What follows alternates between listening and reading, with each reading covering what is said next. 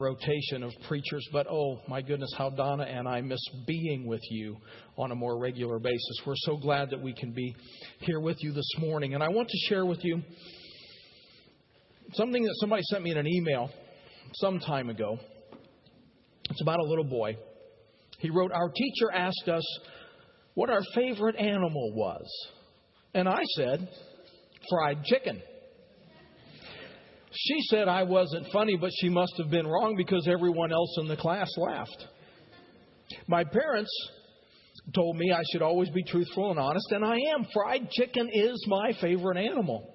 Anyway, my teacher sent me to the principal's office. I told him what happened, and he laughed too. And then he told me not to do it again. The next day in class, my teacher asked me what my favorite animal was. I told her it was a chicken. And then she asked, just like she asked all the other children, why it was my favorite animal. And I told her it was because you can make it into fried chicken. She sent me back to the principal's office again. He laughed and told me not to do it again. I don't understand. My parents taught me to be honest, but my teacher doesn't like it when I am. The next day in class, my teacher asked me to tell her who is the most famous, the, the famous person that I admire the most. And I told her, Colonel Sanders. Guess where I am now? The little boy in the story found himself in a place that he did not expect. Are you somewhere that you you didn't expect that you would be? Have you found yourself needing strength that you never thought that you had? Did it take you by surprise when suddenly you were a caregiver? My focus this morning is going to be on those of you who are providing care for someone else, especially if you are a primary caregiver in a situation that you did not anticipate. The principles that we're going to review from God's Word this morning will apply over a wide range of circumstances. So if you're not a primary caregiver right now, you're still going to find some principles to benefit. These principles will help you if you're coping with job stress, family strife, health challenges, a financial crunch, and many other difficulties. I chose to focus on caregivers because this is what we need at my church. Uniontown Church of Christ is located just south of Fort Wayne, and it is everything that you would think that a small country church ought to be. We have a white frame building with a steeple on top. It's got a working bell and a cemetery right next door. Since January, three of our members have died. Now they've all been grandparents and they've all come to the end of their earthly journey in their in their walk with Jesus Christ and we rejoice that now they're in the arms of Jesus. But it's been a really difficult time. And every one of those people had somebody in the church who was their primary caregiver. Through all of our ministry, Donna and I have worked with people through lots of difficult situations. We've been with people when they were in the hospital and then when they got back home. We've been with families through funerals and troubled teens and family conflict and financial crisis and everyday life. Sometimes people ask me, how do you cope with those things? And that's, that's a good question. How does a minister continue to minister? How does your pastor Ben continue to, what is it that pastors do? Pastorize? I don't know. How is it? How does a pastor's wife cope with that? How do you cope with all of that? Like the little boy who liked fried chicken. Are you someplace that you never expected to be? Some of you fill the role of caregiver.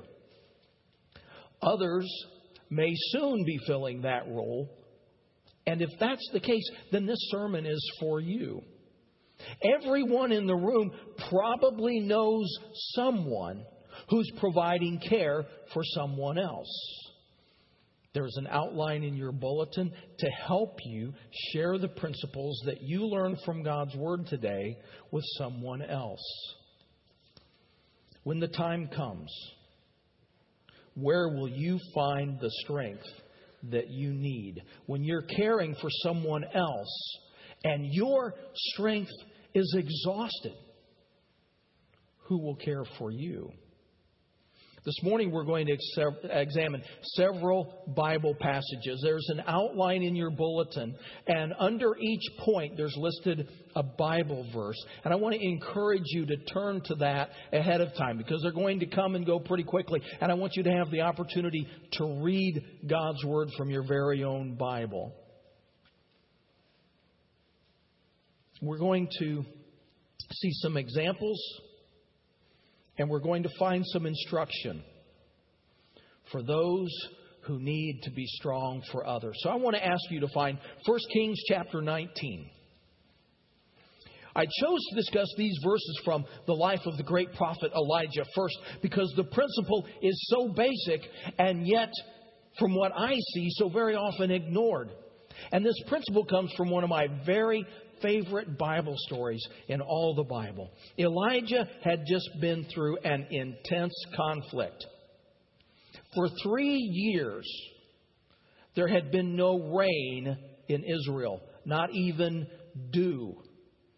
A few years ago, Indiana went through a terrible drought but nothing like they went through in Israel with no rain for three years. Donna and I lived in the Fort Worth area for five years. We were there for the second longest drought at that time in Texas history. And it was really frustrating to hear the weather person say, Now, you may have seen some clouds in the sky today. We went 80 days with no rain at all, no measurable, no measurable precipitation. And the weather person would say, You may have seen some clouds in the sky, and actually it did rain, but the water evaporated before it hit the ground. That was frustrating. But three years. And it came at God's command. The prophet Elijah prophesied that it would happen. The extreme drought was God's punishment on the people because they were worshiping a false god known as Baal. Now, some preachers pronounce that Baal. My Hebrew professor in college grew up in Georgia, so I pronounce Hebrew with a southern accent. They were worshiping Baal, and during that time, the pro- during the time of the drought, Elijah stayed with a widow and her son. And you might consider him their primary caregiver. After that, he had an encounter with Ahab, a very, very wicked king. That meeting resulted in a showdown between Elijah and 450 prophets of Baal. I don't have time to tell this whole story. So I encourage you to go home this afternoon and read 1 Kings. It's a fascinating story. Elijah won the showdown. 450 false prophets were put to death. And Elijah ran a great distance in fear of his life. And that's where most preachers quit. They think that's the end of the story. When in fact, that part of the story is the background. It's the setting for the real meat of the lesson that is about to come. By the time Elijah reached Beersheba, he was physically, emotionally, mentally, and spiritually exhausted. Let's read about that. 1 Kings chapter 19, beginning at verse 3. Elijah was afraid and ran for his life. When he came to Beersheba in Judah, he left his servant there while he himself went a day's journey into the desert. He came to a broom tree, sat down under it, and prayed that he might die. I have had enough, Lord, he said. Take my life. I am no better than my ancestors. Then he lay down under the tree and fell asleep. All at once, an angel touched him and said, Get up and eat. He looked around, and there by his head was a cake of bread baked over hot coals and a jar of water. He ate and drank and then lay down again. The angel of the Lord came back a second time and touched him and said, Get up and eat, for the journey is too much for you. So he got up and ate and drank. Strengthened by the food, he traveled 40 days and 40 nights until he reached Horeb, the mountain of God. There he went into a cave and spent the night.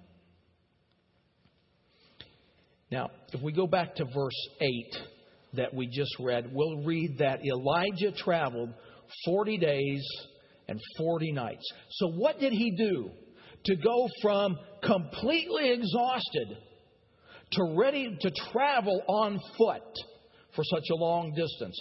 First of all, he slept. We're not hearing so much about Ebola in the news right now. Some of that has kind of faded away. Ebola was never, I don't think, a real threat as an epidemic, but here is a threat of an epidemic in the U.S., and that is lack of sleep. Anytime anybody does a poll, a majority of Americans report that they do not feel that they get enough sleep.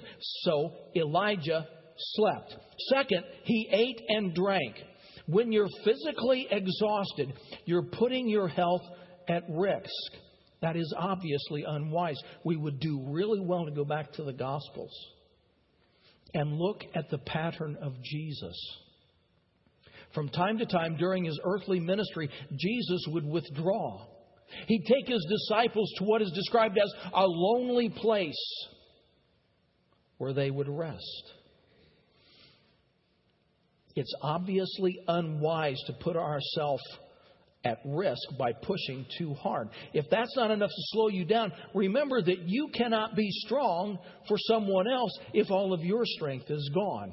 Rest, wholesome food, and refreshment not only give us the physical strength that we need, they will also revitalize us emotionally and spiritually.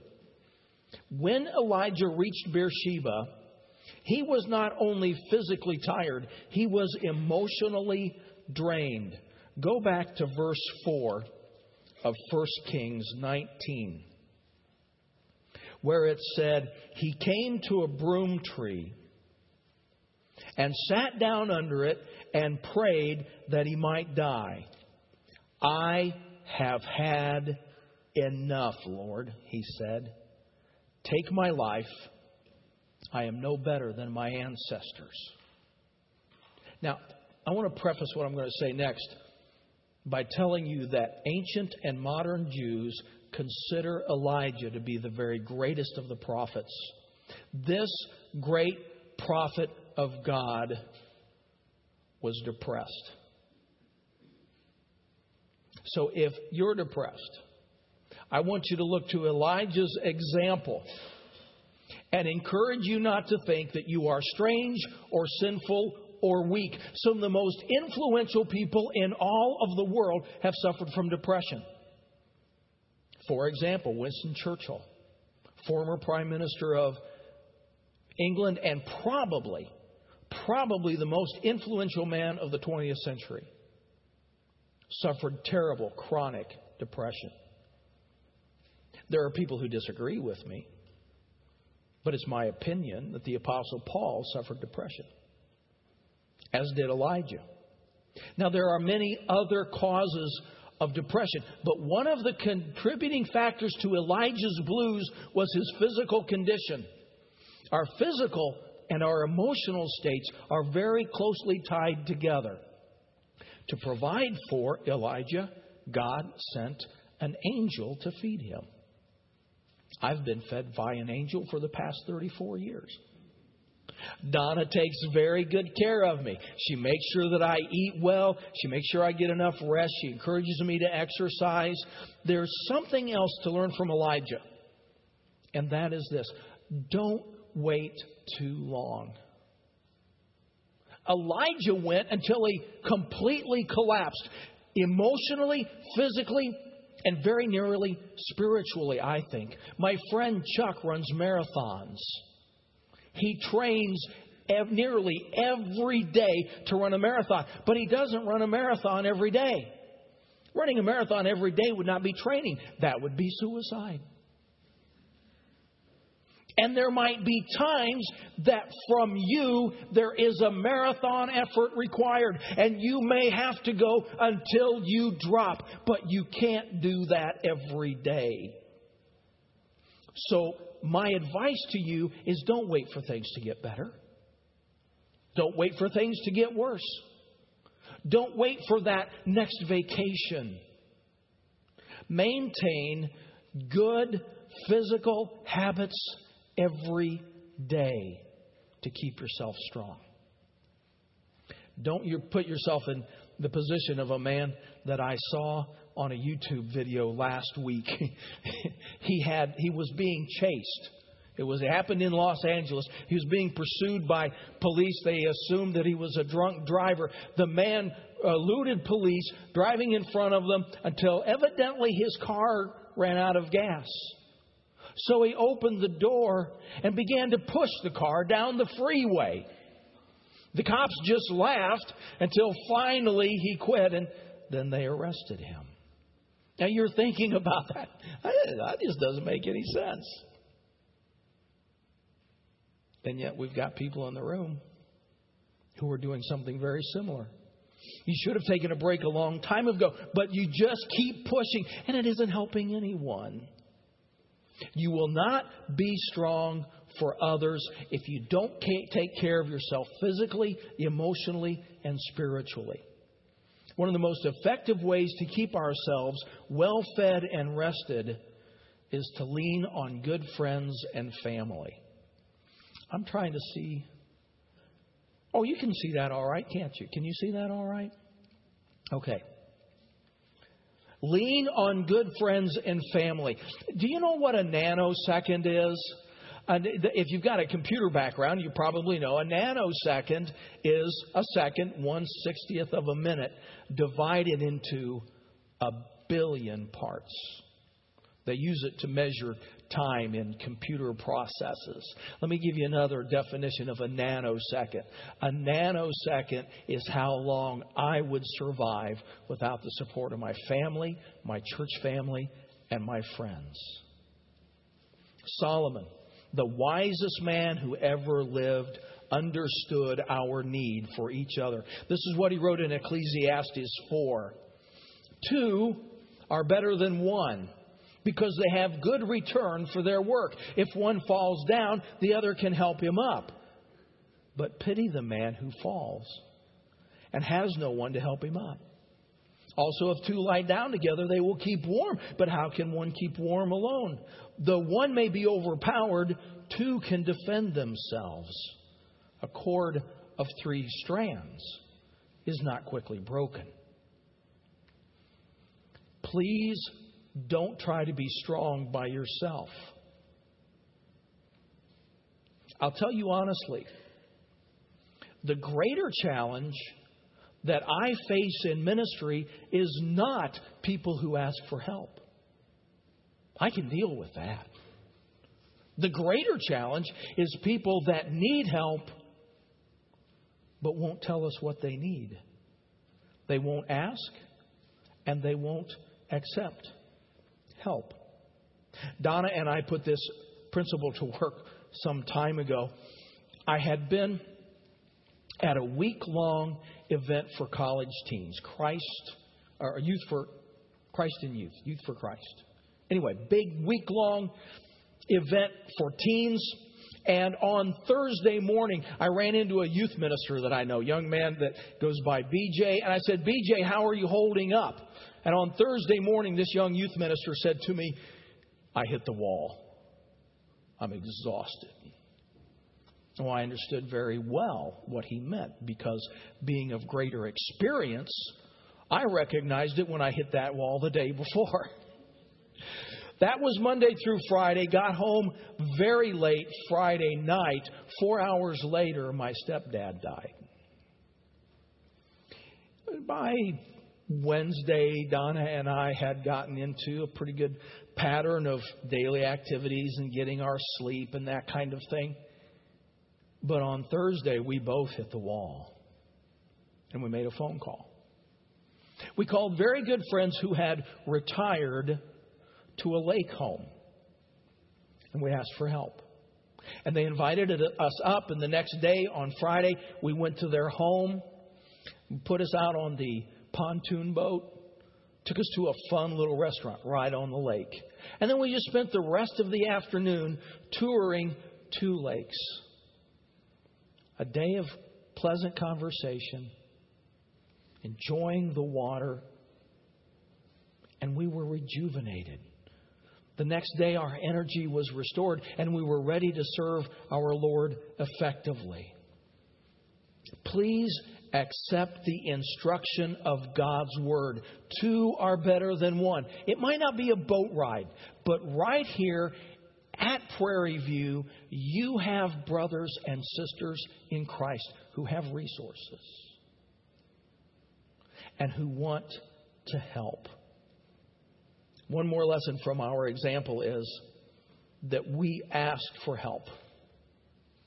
Our friends that we called were ready to help. But they didn't know that we needed help, and they didn't know what to do for us until we asked. We want to help.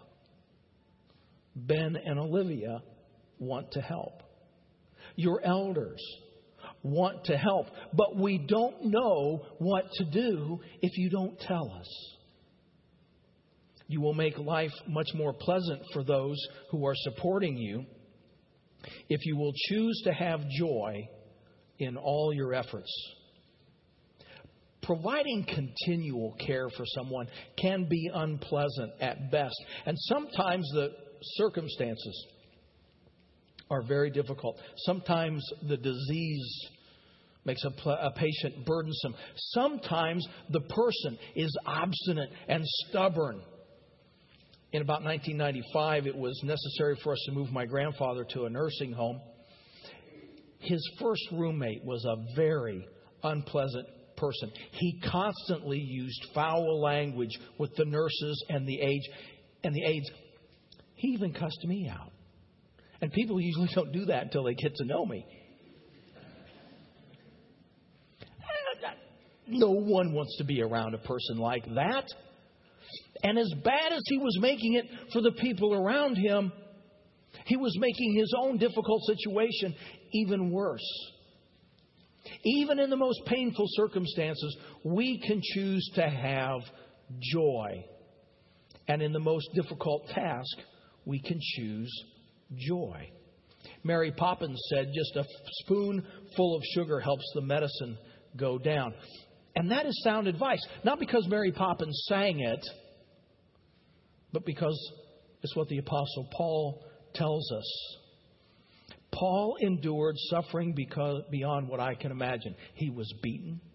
He was imprisoned. He was shipwrecked. He was hated. He was slandered, and much more. And yet he continued to choose joy. Listen to Philippians chapter 2, beginning at verse 14. Do everything without complaining or arguing, so that you may become blameless and pure, children of God, without fault and in a crooked and depraved generation in which you shine like stars in the universe, as you hold out the word of life, in order that I may boast on the day of Christ that I did not run in run or labor for nothing. But even if I am being poured out like a drink offering on the sacrifice and service coming from your faith, I am glad and rejoice with all of you. So you too should be glad and rejoice with me. Now, you may be able to identify with the Apostle Paul.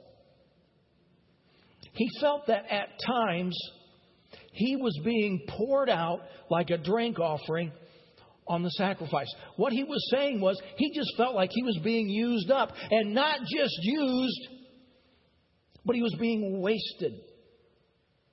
His life, his energy, his time, his resources were all being poured upside down and dumped out.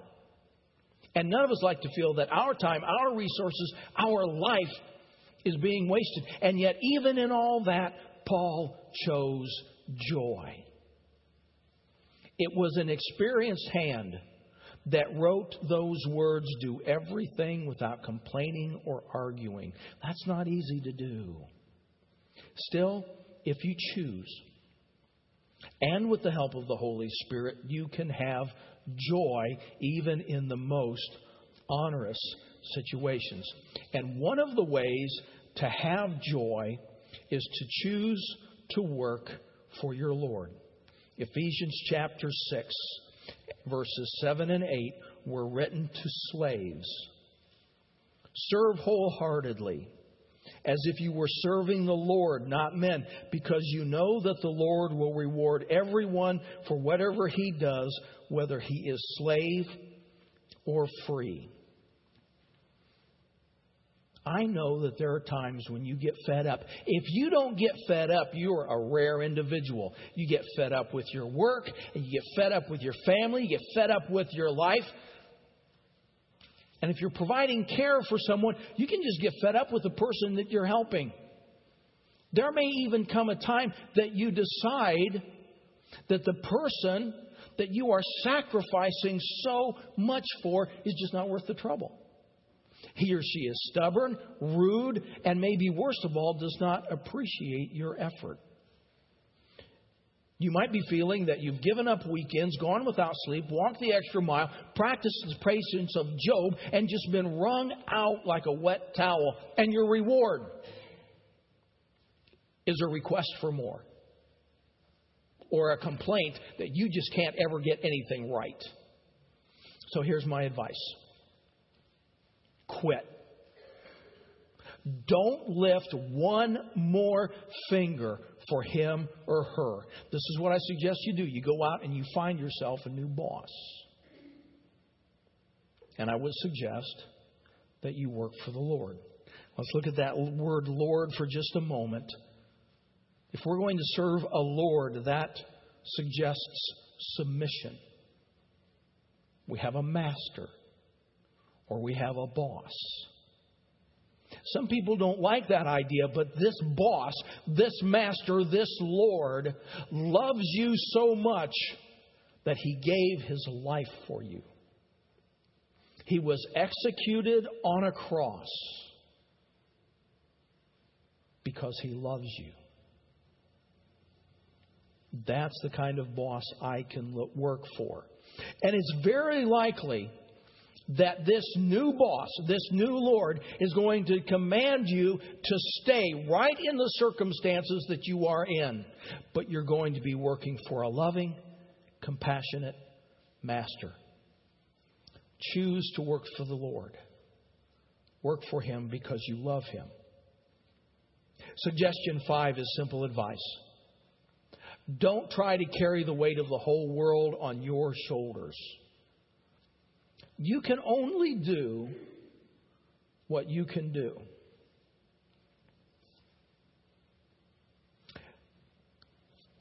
I go back time and again to a statement that the Apostle Paul made. He said that he carried the problems of all the churches Every church that he planted, every church that he had a connected to, he carried all of those problems as his own. Now, here's what I think.